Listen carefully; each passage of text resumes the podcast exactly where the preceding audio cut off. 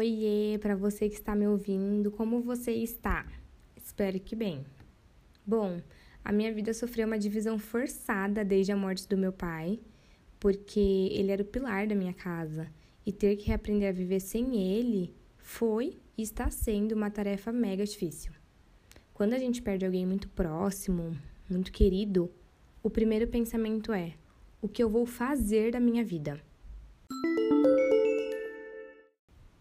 No ano de 2016, que foi o ano que a gente descobriu a doença dele, uma amiga que fazia cursinho comigo teve o seu pai assassinado. Esse assassinato já aconteceu há alguns anos, faz um tempinho já, e eu lembro que eu tava bem, assim, triste, né, pela situação de ver meu pai doente.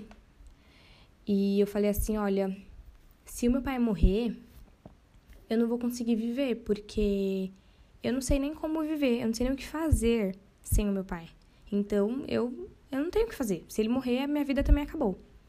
E ela me ouviu, olhou e falou assim: Olha, amiga, quando meu pai foi assassinado, é, a vontade era me enfiar num, num quarto e vegetar. Simplesmente parar de viver, porque eu não conseguia também me imaginar sem, vivendo sem o meu pai.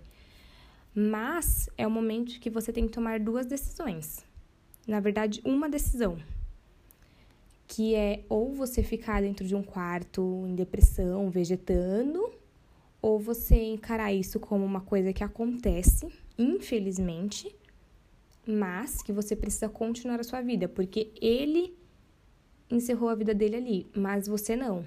E aquilo ali me fez refletir e eu pensei, poxa vida, quantas pessoas, né, perdem seus entes queridos, familiares, muita gente.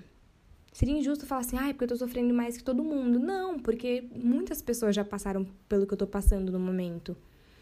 E outra história também que me veio à cabeça nesse momento de doença do meu pai foi que uma amiga do, do colégio, a gente estudou junta desde o ano de 2013 e ela também perdeu seu pai para o câncer. Ela me contou que quando o pai dela estava doente, ela ficou muito triste, foi muito difícil para ela aceitar, ela era muito novinha, mas que quando ele morreu, ela chorou tanto, tanto, tanto, tanto, que teve um momento que ela não tinha mais lágrimas. E ela começou a colocar para fora tudo que tinha no estômago dela, porque ela não tinha mais lágrimas para chorar de tanto que ela havia chorado. E foi mais um momento que eu falei: "Nossa, olha o que minha amiga passou" talvez eu acabe passando por isso também, que infelizmente foi o que aconteceu. E de forma indireta, ouvir esses relatos dessas minhas amigas me deram mais força para saber como lidar com a morte do meu pai. Porque eu pensei, poxa, se minhas amigas passaram e elas estão relativamente bem hoje em dia, estão aprendendo a lidar com essa perda, eu também posso. Em Salmos 42, no verso 11, diz assim: Por que você está tão triste assim, ó minha alma? Por que está assim tão perturbado dentro de mim? Põe a sua esperança em Deus, pois ainda o louvarei. Ele é o meu Salvador e o meu Deus.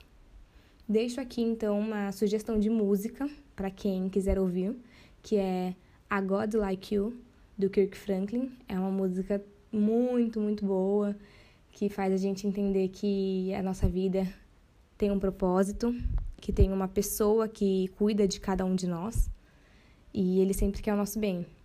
Então, por hoje é só. Logo, logo tem mais podcast.